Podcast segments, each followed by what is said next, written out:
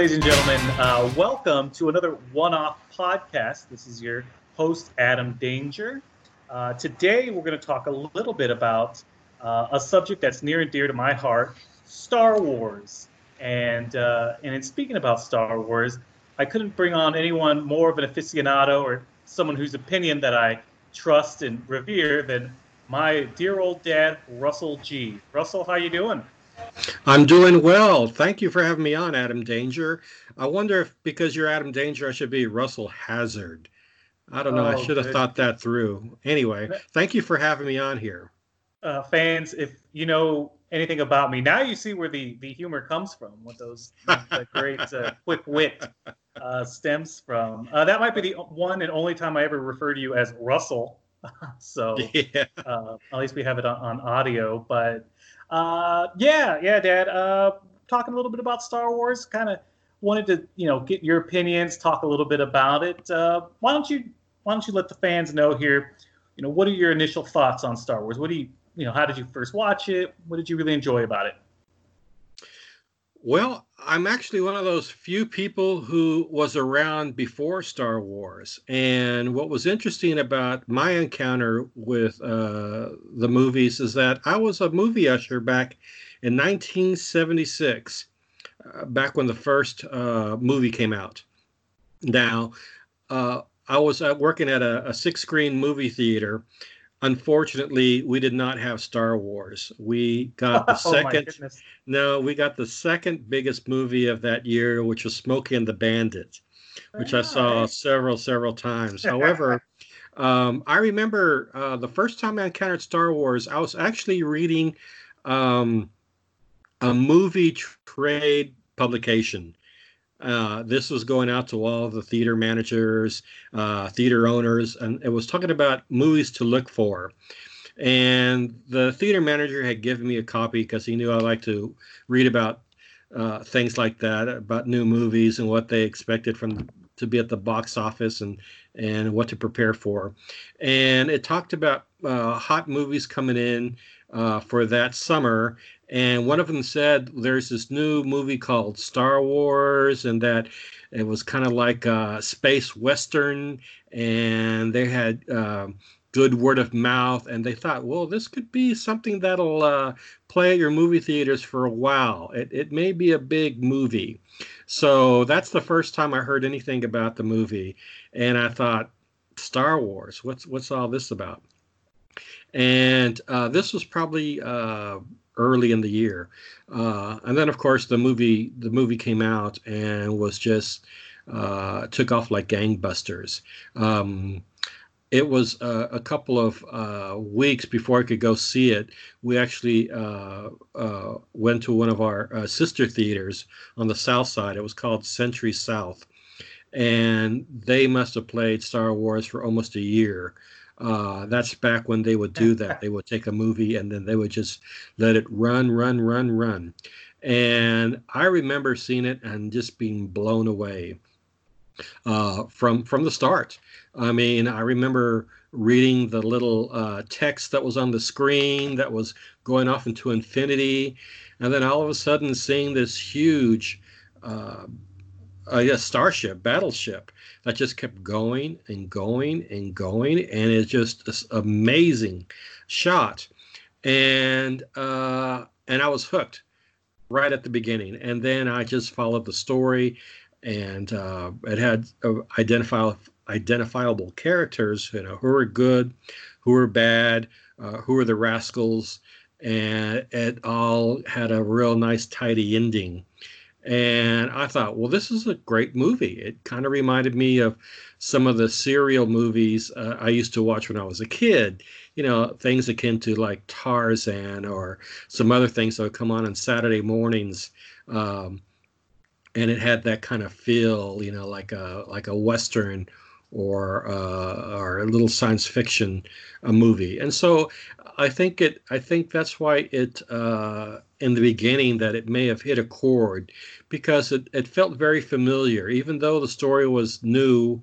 A lot of the um, I guess symbols or a lot of the action felt uh, very. Um, it, it, it felt very uh, not not so much refreshing, but it felt like, oh yeah, I understand. This is I get it. I get it. Yeah, good guys, bad guys, uh, aliens, shooting, uh, stormtroopers.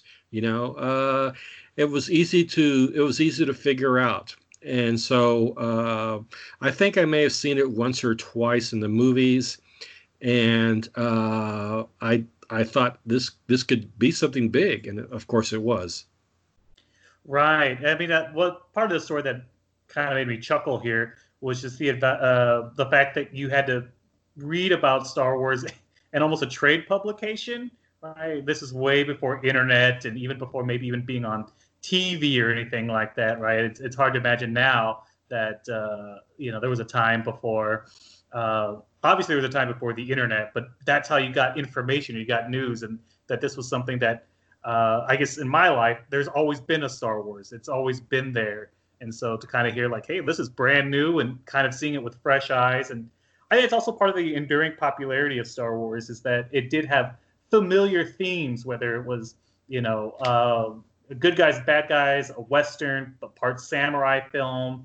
Uh, it didn't exactly, it didn't have to kind of teach you a new language in order to understand it and to appreciate it, right? It just drew on on themes that were have been you know for the past hundred years, uh, so to speak. So that's always interesting to to talk about and, and to see.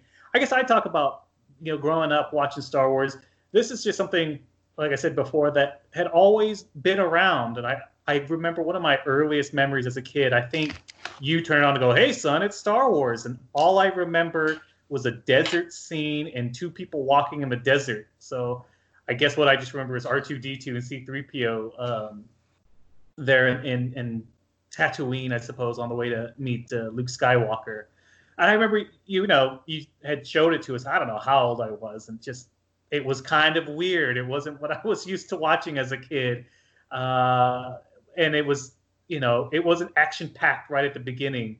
Uh, I guess I don't remember you know Darth Vader and Princess Leia. Who knows? It may have just been on TV and it just cut to that one part. So I remember thinking, well, this is kind of slow. I, this is what Star Wars is. They're just walking around in the desert. Um, and so you know, I would say in '98, that's when George Lucas had to re-release, and it was put out in the theaters.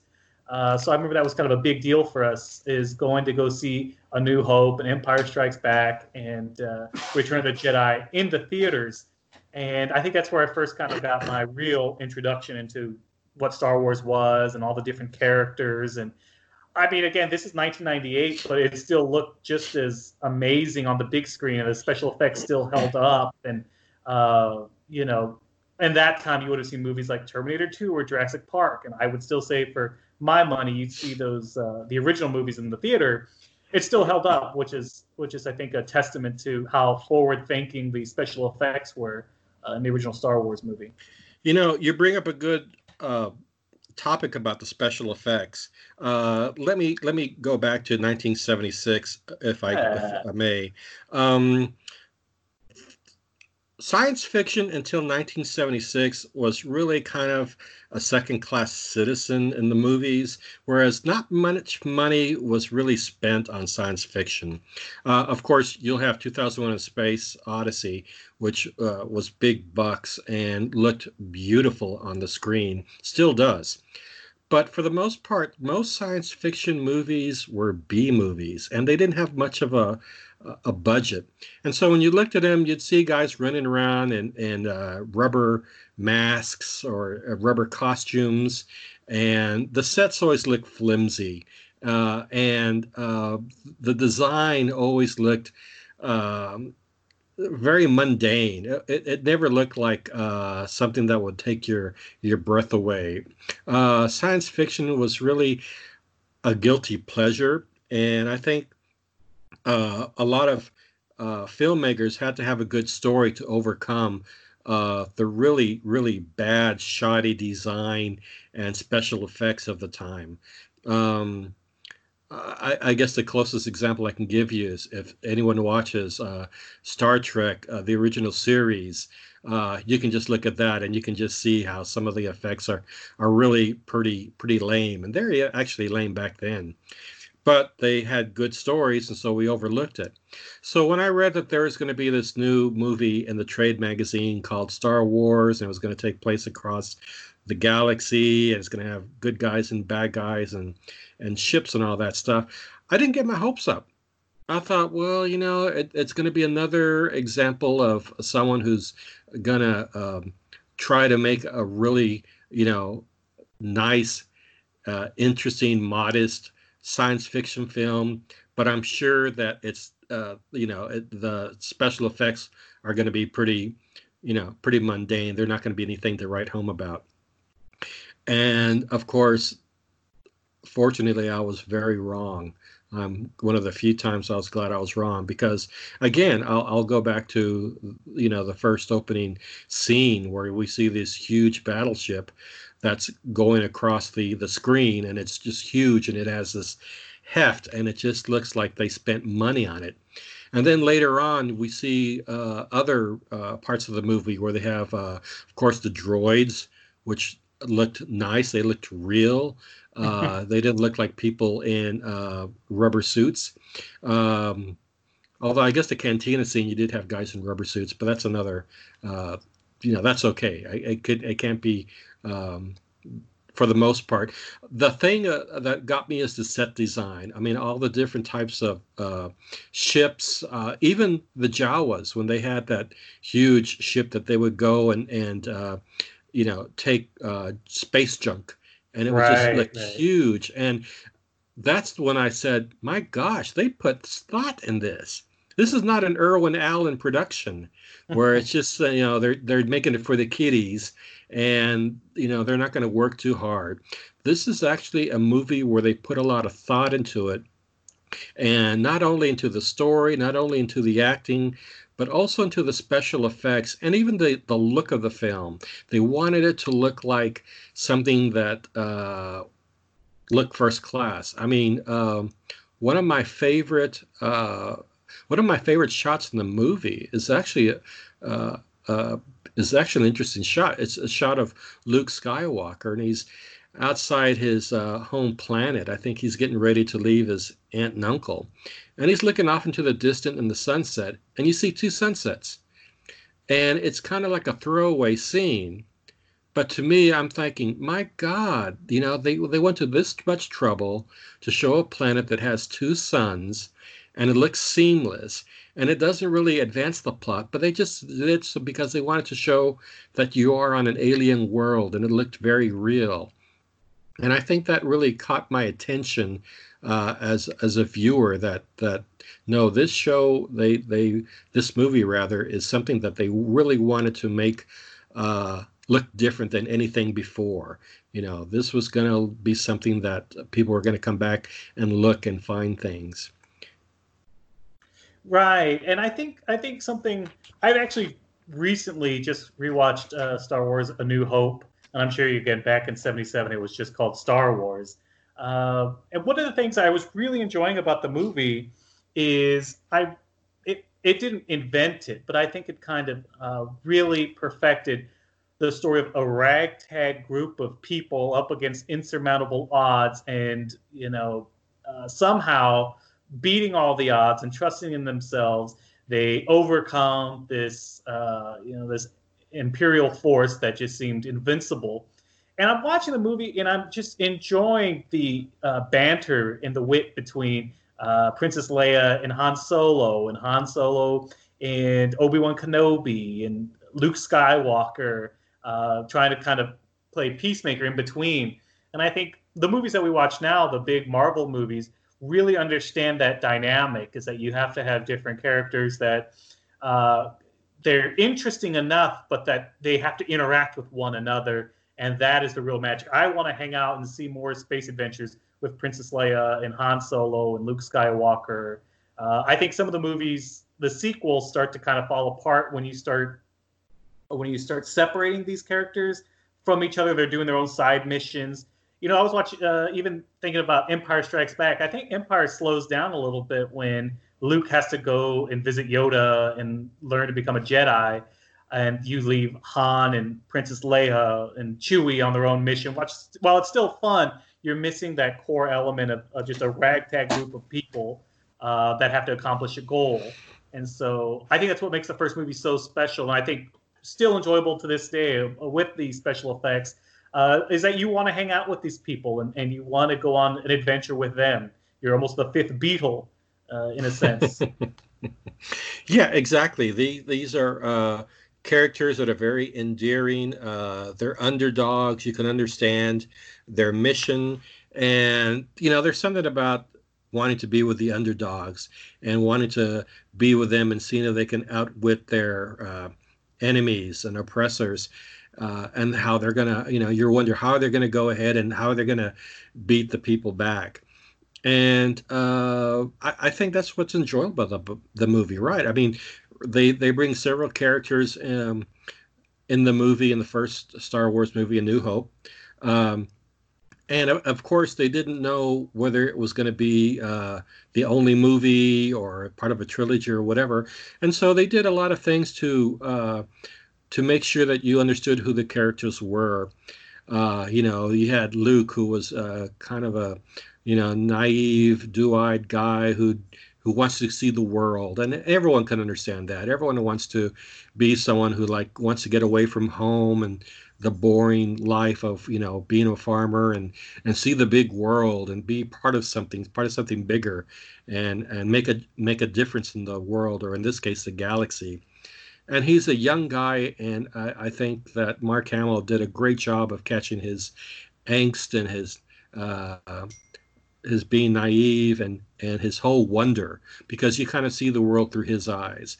And of course leia is wonderful too because you see her as someone who's uh, representing the rebel alliance and how she's always cool as a cucumber. And she's not exactly i think what's great about her too is that she's not really the girl who doesn't uh, who needs saving uh, yes you know right. that was a big part of it that they had to go to the death star and get her but it wasn't like when they got her that she's like, oh my God, what am I going to do? No, she kind of took charge the whole time. And, you know, she didn't hinder the people. She actually became a, a big part of the team. And, uh, you know, once they get back um, on the Millennium Falcon, you know, she you see that she's uh, very dependable, very capable in her own right. And she's not just one of these uh, flighty, damsel in distresses who who causes trouble for the heroes.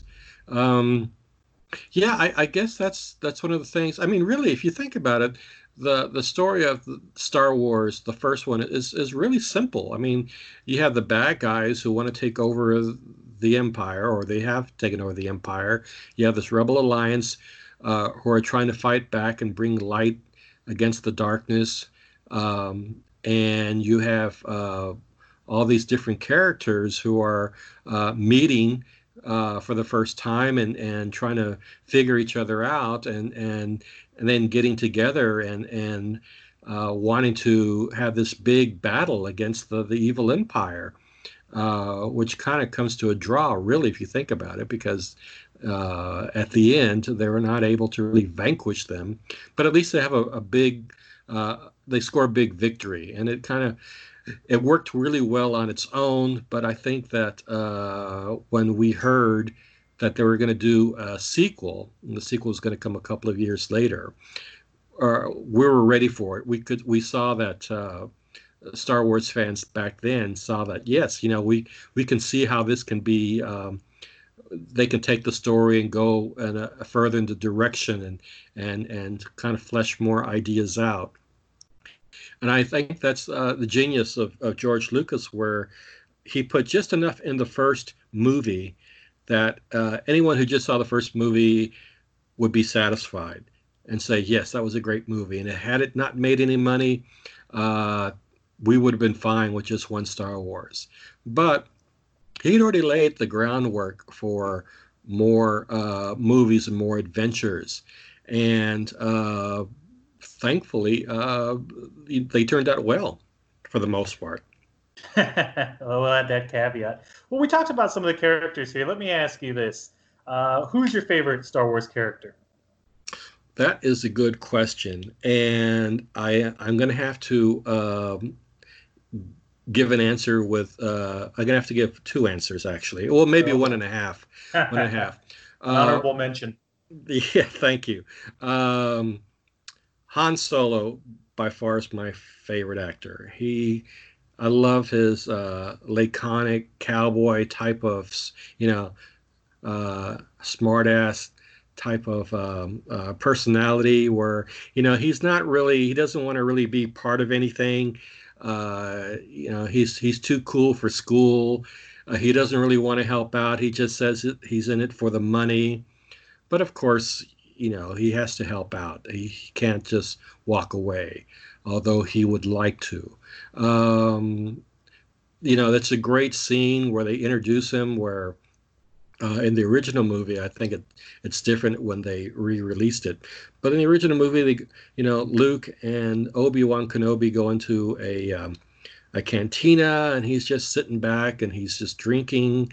And I think, uh, you know, he says, "Yeah, I have the Millennium Falcon. It's the fastest ship around." He's, you know, kind of a braggart, and uh, you know, he's very cocksure of himself, and uh, you know, he he's dressed cool, you know, with his, his little black um, vest. And and Harrison Ford is wonderful.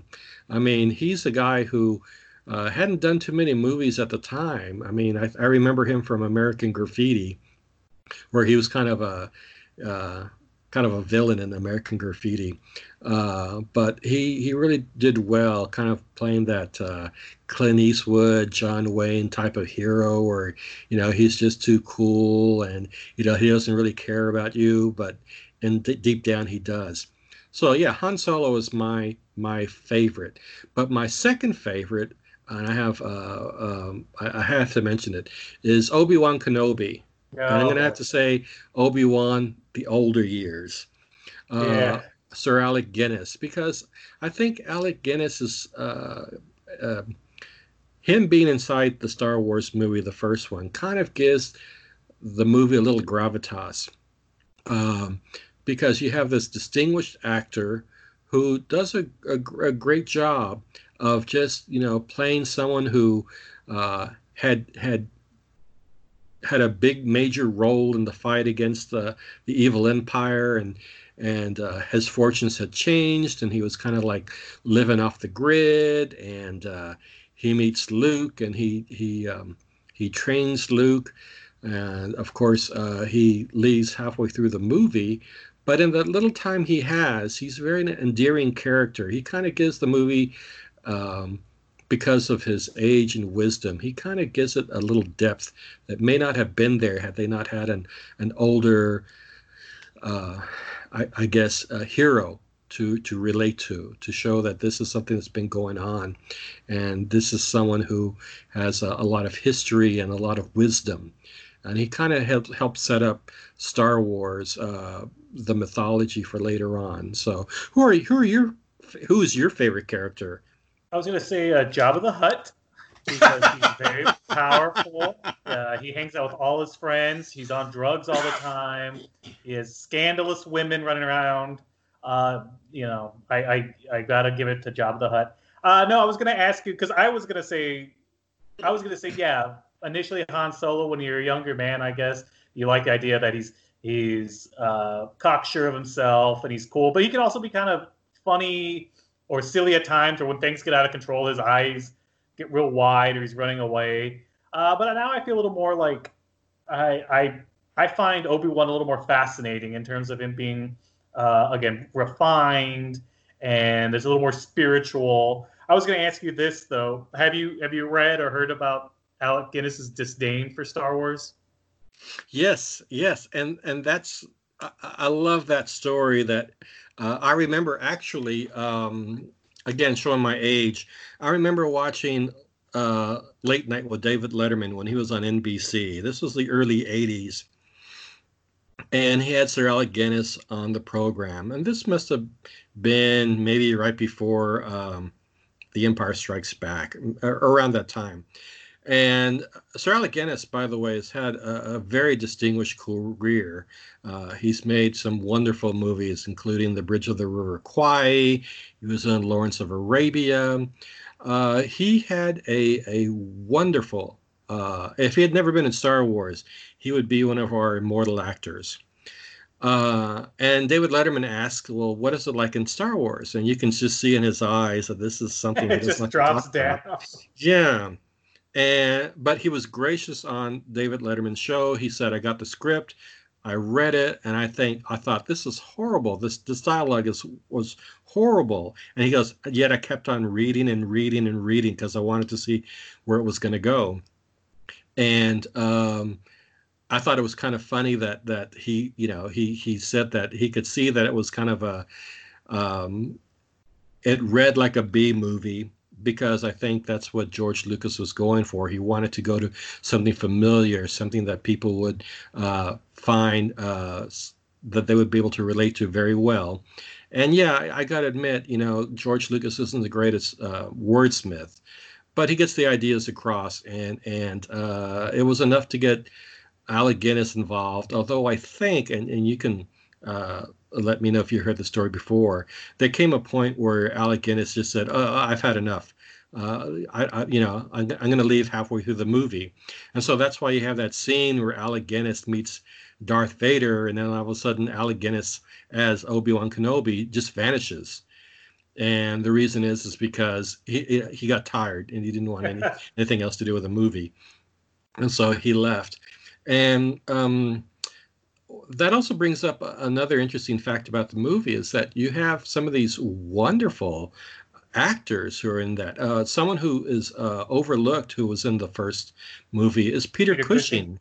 Yeah, and you know that's another thing too is that I expected to see a lot of uh, people who were just didn't have much of a career, like Harrison Ford. I, I kind of knew who he was. Mark Hamill, never had seen him before. Uh, Carrie Fisher, didn't know anything about her. And then I saw a lot of, you know, uh, character actors I kind of uh, would recognize me. I didn't know their names. But then I'd see Alec Guinness. What's he doing in this thing? Or Peter Cushing. What's he doing in this thing? And I think um, there may have been one or two other people in that that had had very distinguished careers. And I think they kind of helped give the movie a little more heft. Uh, they gave it a little more again, the word I'm going to use is gravitas. They gave it more, made it sound like it was something special because you had these actors who uh, who were lending their um, their weight and lending their um, I guess you know because people knew them as as being well respected, they were given their respectability and passed it on to this this film, and I think that helped. Uh, uh, I think that really helped with the film. And I think that later on, I don't think he was in this one, but um, who was the guy who played Dracula? He was, I think, oh, in that, he was ones. in uh, in the Hammer films, right? Yes. Not General Grievous. No, I know. Uh, let me look it up. Christopher uh, Lee. Christopher Lee. Yes, yeah. Chris, I think, but Christopher Lee was in the prequels and Lord of the Rings. I mean, that guy was making money in the early 2000s uh, oh, he's. Uh, if anyone wants to find out who you know, an actor who whose life was just bigger than any movie, read about Christopher Lee. I think he was in uh, the Secret. Um, Ser- not Secret Service, but he was like a spy during World War II, and sure. you know, he did hand-to-hand combat. Uh, he was an amazing, um, um, amazing individual who just happened to uh, go into acting. Uh, if you ever want to read about a real badass, uh, read about Christopher Lee, who was the real thing. You, you have it there, folks. I was going to ask you if you heard the story about um, about this one. Uh, it might be apocryphal, but there was a, a fan, a young boy, that went up to Alec Guinness and said, uh, "Alec Guinness, I've seen Star Wars a hundred times. Would you sign this for me?" And Alec Guinness turned to him and said, "Yes, I will sign this for you if you promise to never watch that film again."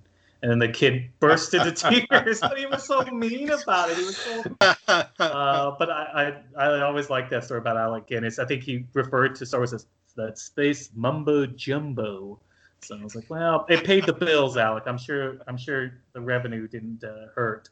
Uh, but speaking of several of the films, let me ask you this: Uh, let me ask you, which one is your favorite Star Wars movie? Uh, I'd have to say uh, the one we've been talking about. Um, yeah, because I think that that's the one that uh, brought most of the characters that that you liked. It, it also brought you into the action.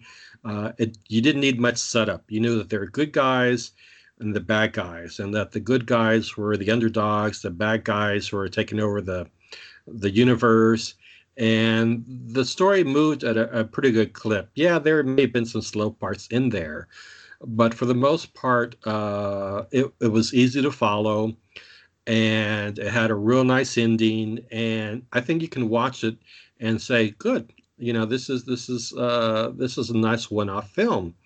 Um, one more thing I'm going to talk about, then I want to leave it, is that uh, another thing that made it a very 70s film was the whole um, uh, idea of the Force uh, you know, Alec Guinness, Obi Wan Kenobi teaching Luke Skywalker about the Force and how the Force is all around you and how you can use the Force to to do your bidding. Uh, that's a very 70s concept, and I remember reading in Rolling Stone magazine uh, back in the day that uh, that George Lucas got the idea for the Force by reading these uh, books by Carlos Castaneda. Um, he was a uh, sociologist who wrote a series of books. The first one called The Teachings of Don Juan, a Yaqui way of knowledge. And they were very, they were very popular in the time. And what it was is that uh, Carlos Castaneda said he met this Yaqui Indian who was a sorcerer uh, somewhere in southern Arizona, and that uh, Carlos Castaneda became a, uh, a disciple of this Don Juan Matiz, I think it was his name, and that he learned all this uh, um, all this uh, information about uh, sorcery, about Yaqui Indian sorcery. Of course, it involved a lot of hallucinogens as well. Uh, you know, he was taking drugs during the time, but uh, the the books were describing alternate universes, alternate realities, and how you could uh, see different things, and you could uh, uh, go to different. I planes guess, of existence. Exactly, and, exactly. Sure. And that was a very 70s concept. I, I read the books when I was a kid well, I was a teenager. I was very precocious. And I liked that whole idea that, that there was another reality out there. And think one of the books is a separate reality. And yeah, uh, that's what we were into. We were wanting to know that if there was anything else besides the reality that we felt uh, every day. And George used that idea for the Force about this thing that uh, that uh, binds everything together and that you could use it to to do magical things. And i think that's another reason why um, the first movie uh, did so well because uh, not only was it a, a, you know a space cowboy movie but it also had this mysticism which was really big in the 70s and you could read a lot into it uh, about what the force was and I think a lot of people like that because it gave another dimension to the whole story. Um, now, I think I spent too much time on on the first movie because it is my favorite. But I have to say that the second one to come out, which would be five, Empire. six, Empire, uh, was really very good. Um, you could see that they the the effects got a little better. Uh, the acting got a little better. They bought Lando Calrissian, which was a wonderful character. And you also had the teachings of Yoda. And again, you got that mysticism where Yoda was teaching Luke uh, the power of the Force and going back into that, you know, the whole idea that there was something out there that you could touch upon that was different from the reality you faced every day. Now, it did run into the problem that you mentioned earlier, where you had all these characters and they split apart, and you had to go between their stories. Uh, you know, sometimes you'd be with Luke uh, and Yoda, and then they'd have to go to uh, Han Solo with Lando Calrissian, and uh, it it I think uh, uh, a director who was not as good as the director who did that movie. I think it was Lawrence Kasdan. Uh, I'm not really sure. Uh, he was able to pull it off because that that was a very hard story to pull off because you're having to go back between you know two different uh, story ideas that are not really that are actually competing. I mean, I think you could have done a whole movie just with Luke learning about Yoda, or you could have done something with uh, Han Solo and uh, Princess Leia and and R2D2 and 3CPO meeting Lando and and you know trying to do um, uh, you know some sabotage or, or, or, at least try to get it past the um, the uh, the empire, the evil empire, and um, I think a director who was not re- who uh, was not as good. Uh, if there was a director who was not very good, it could have made the story very um, confusing. And Irvin Kershner.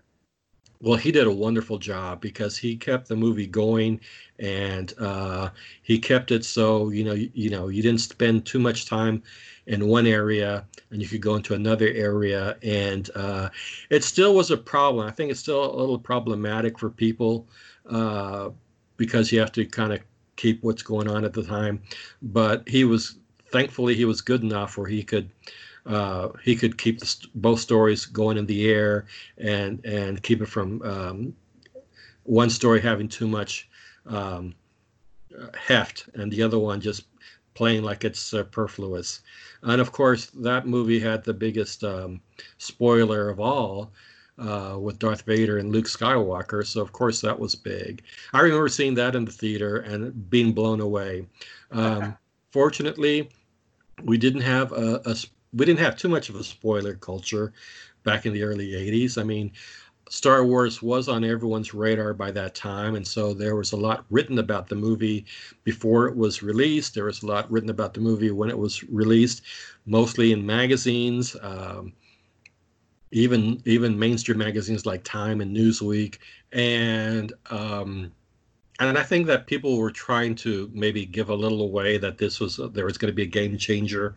Um, um, plot um, piece of the plot that was going to come in this movie, but I was able to miss it, so I was I was I was genuinely surprised when it happened. Yeah, now, no, I think uh, I just read right now that in five days, uh, on May twenty first, it will be the 40th anniversary of Empire Strikes Back. Holy moly! And it was oh. the screenplay was written by Larry Kasdan.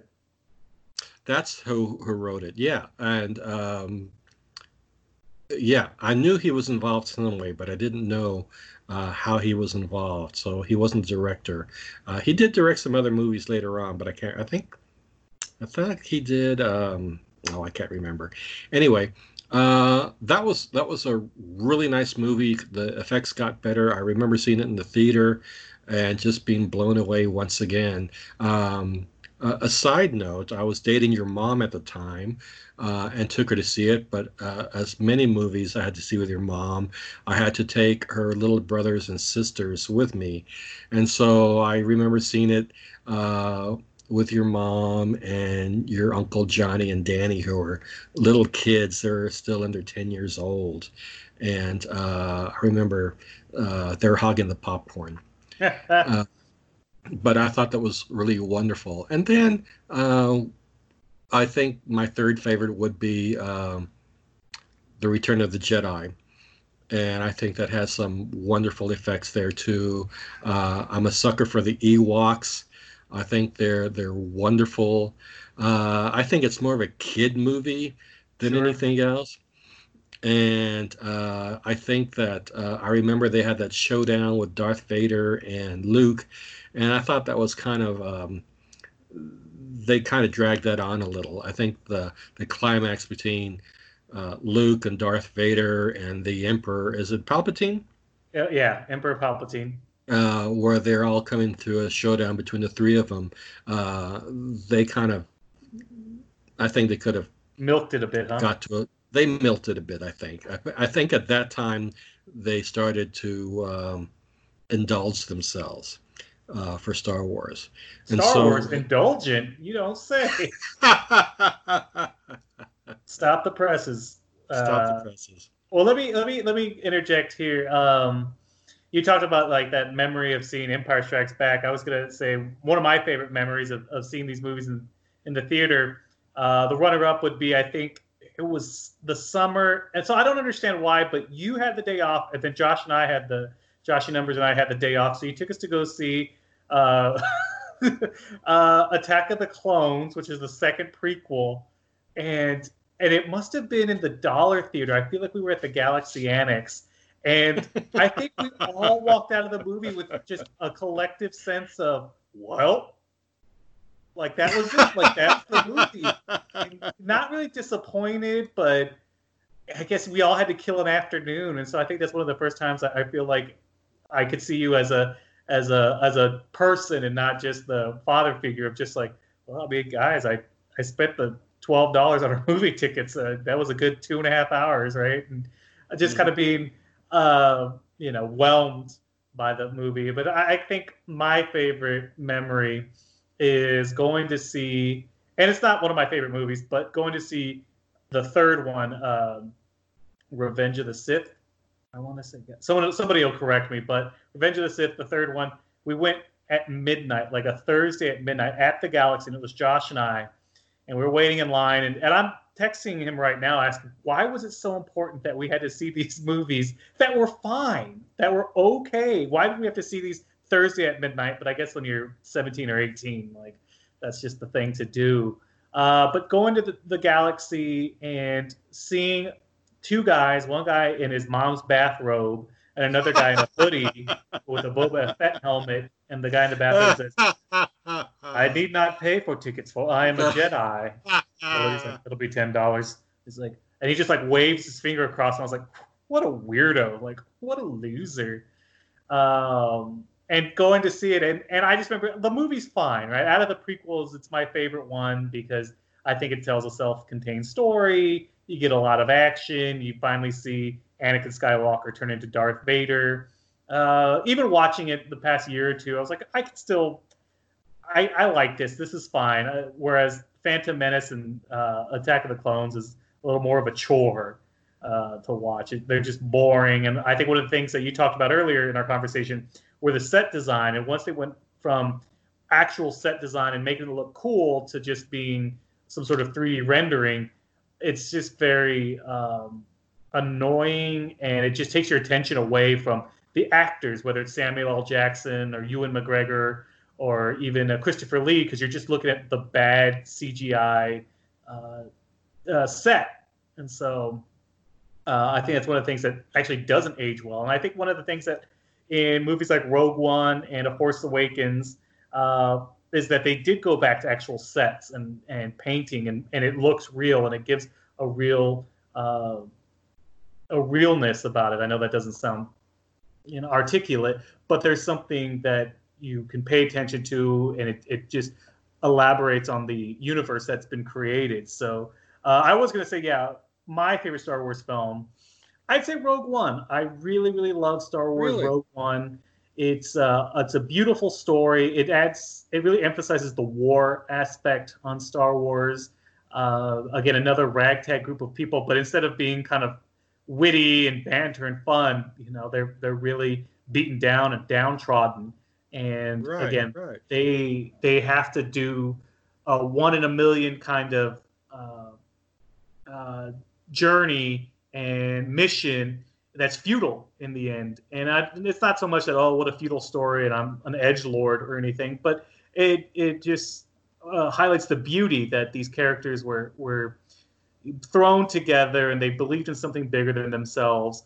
Uh, and then it just sets up the the entire A New Hope and uh, getting, I guess, the Death Star plans to Princess Leia. So it's a it's a tremendous film, and I could watch it over and over again. I think one of the things I really enjoy about the movie is that again, I could watch it by itself. I don't have to watch a movie before or a movie after to get the full uh, to get to get the full experience of this story here. Uh, I love all the actors.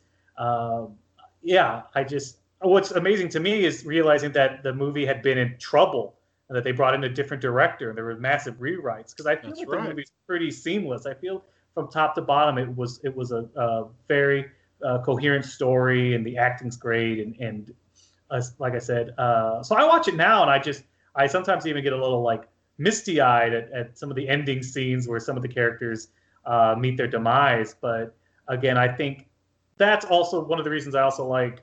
I think you and I both enjoyed The Mandalorian is that it, it took the buffet of themes and genre that were introduced in the first Star Wars, and it started taking it to its logical progression. What if this was a western? What if this was a space heist? What if this was more of a samurai excursion?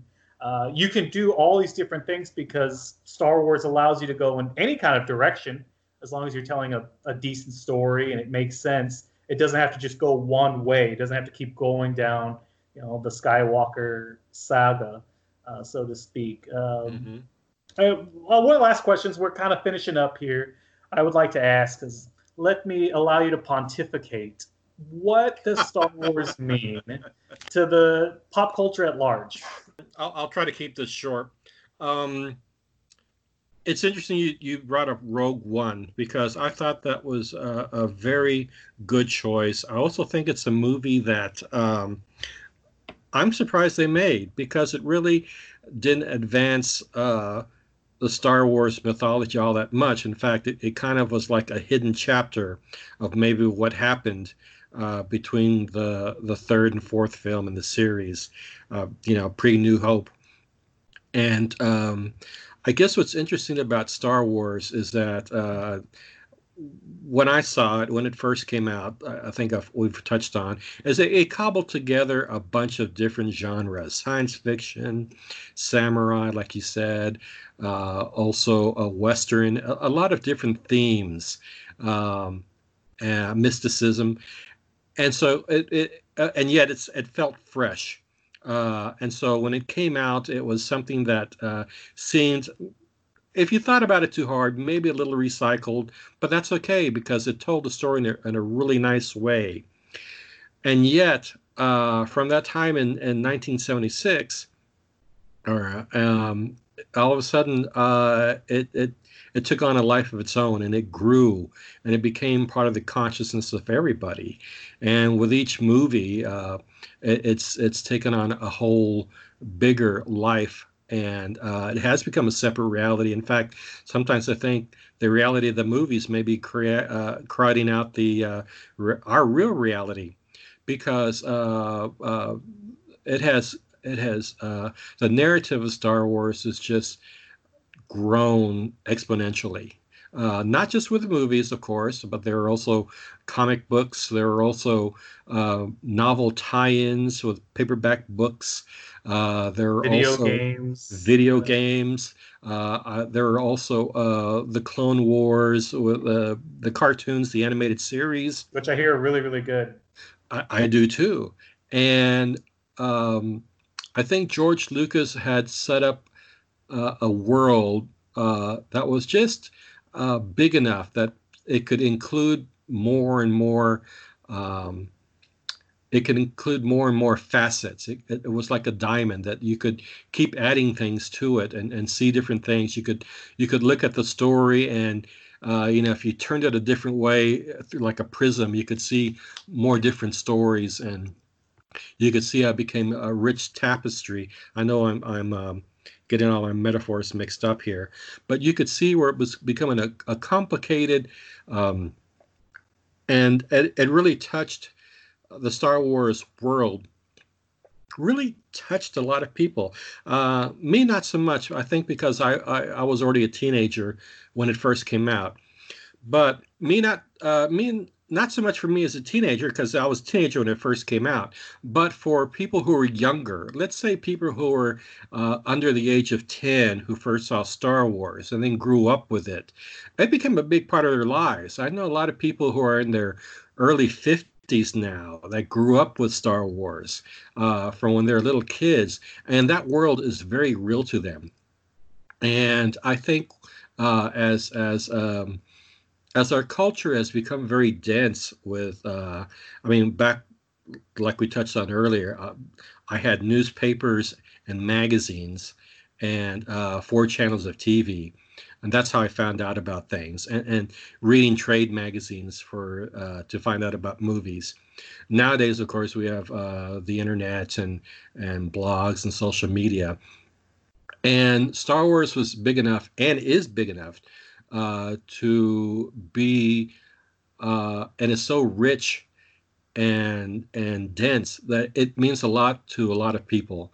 Uh, people have their favorite characters, their favorite storylines, uh, and it's it's grown and it hasn't stayed static. It's um, I think one of the things we liked about it is that just when I thought I was tired of Star Wars, uh, The Mandalorian came around and introduced new characters, and I'll, i fell in love with Star Wars once again because it it hit the same themes that I liked when I first saw it when I was 16 and it, it did it in a way that that was very familiar uh, very reaffirming, and and uh, but at the same time felt fresh and not stale.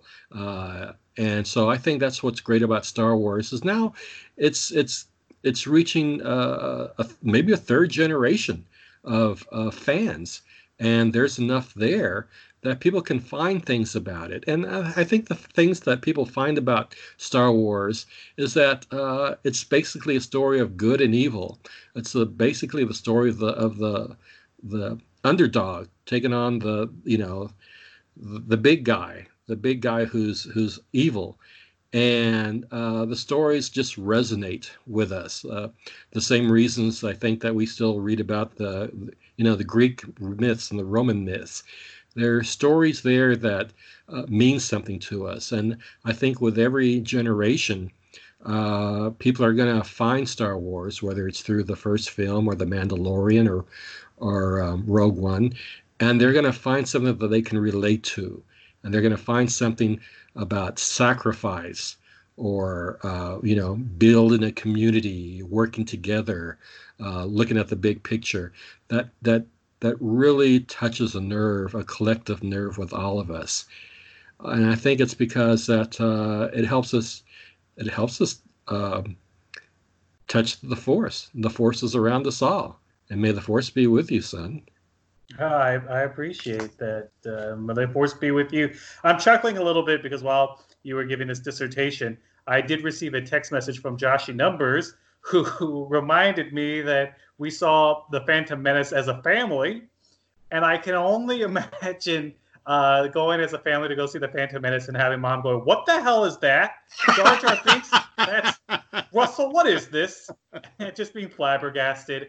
Uh, but I gotta say, that's one of my, my treasured memories growing up is us going as a family, whether it was going to see the new Batman movies with uh, Val Kilmer and George Clooney, or just going to any kind of the movies as a family. Uh, so that that really made me chuckles. Just him saying, "We went to go see the Phantom Menace as a family," because that is such a loaded statement in terms of like, what is this? We were excited. This was our first brand new Star Wars, but when you watch it again, it's it's so bad. Uh, there's stuff. There's parts that are neat, but again, there's other parts that are just are, are you know uh, make you roll your eyes. But I that really brought some levity to me. Just thinking we had to go see it as a family.